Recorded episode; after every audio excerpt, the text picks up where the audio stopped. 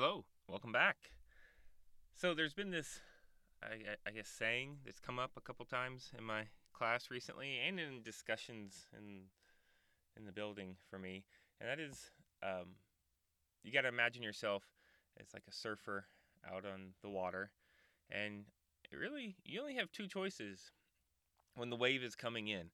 You, you can either ride the wave, or you can be uh, crushed by it.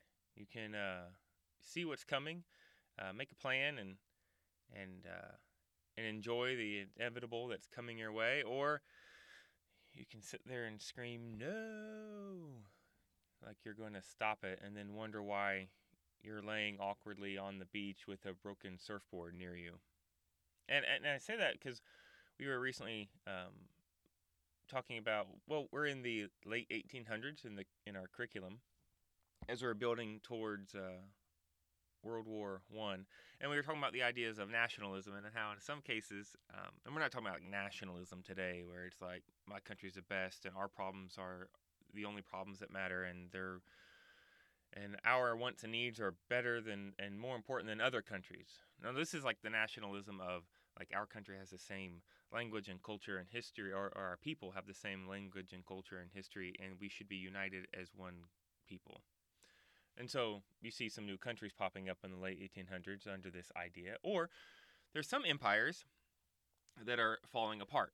One example was the Austro-Hungarian Empire because there's like 10 different language groups in that empire. And I, and I mentioned this this wave concept because one of the problems that their government has at the time is the fact that they're ignoring the fact that they have problems.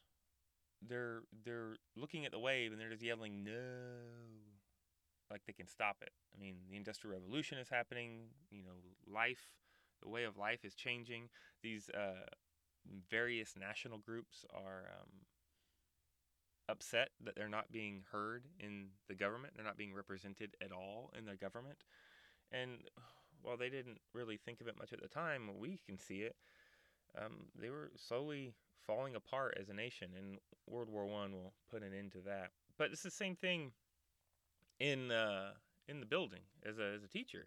I mean, there are certain things that are just inevitable, and and you can either ride the wave or be crushed by it. Whether it's um, policies and procedures from uh, this, you know, the State Department of Education, whether it's policies and procedures from uh, your administration in the building, and it's one of those things that at some point you just gotta get on with life because you're not going to change it. The, the thing is not, um, you can't avoid it. So you can either figure out how it's going to get done in the best way possible so we can move on with our lives and our curriculum and our class, or we can sit around whining about it and complaining. And in the end, I guess a couple of things that uh, why I just ride the wave is one, um, it's better for me. I, I it I don't have to worry about what other people doing. I can just get it done and move on. And two, it keeps me in better standing with the people in my hallway and also in the, the front office because is it I have to ask myself, is this really something I want to complain about? I mean, what else is coming down the road? Maybe there's a, a student I want to stick up for um, because of something that may have happened and they've caught themselves in a little bit of a bind or uh, maybe there's a teacher or a, another policy that, that there is some wiggle room on, but will my voice no longer be heard? Um, will they dread seeing my face because of everything else that I've complained about? So I don't know. It's a it's a pick and choose thing, but also just realizing the difference between things I have under my control and things that are not. Uh, and when when I run into items, you know, events in the building that are not in my control, what is in my control is how I react to it and how I um how I take care of it. And that's I don't know, the best way forward because I find that um, that actually kind of sets you apart from other people because it's almost like basic human reaction to complain.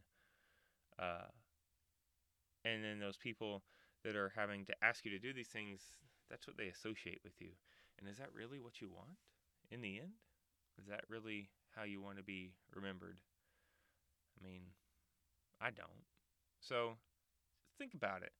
Is it some when you're getting upset? Is it is it something you can actually control? Is it something you can actually change, or is it just time to, you know, ride the wave and make the best of it? Either way, um, it's a it's a decision you can make. As always, have a day.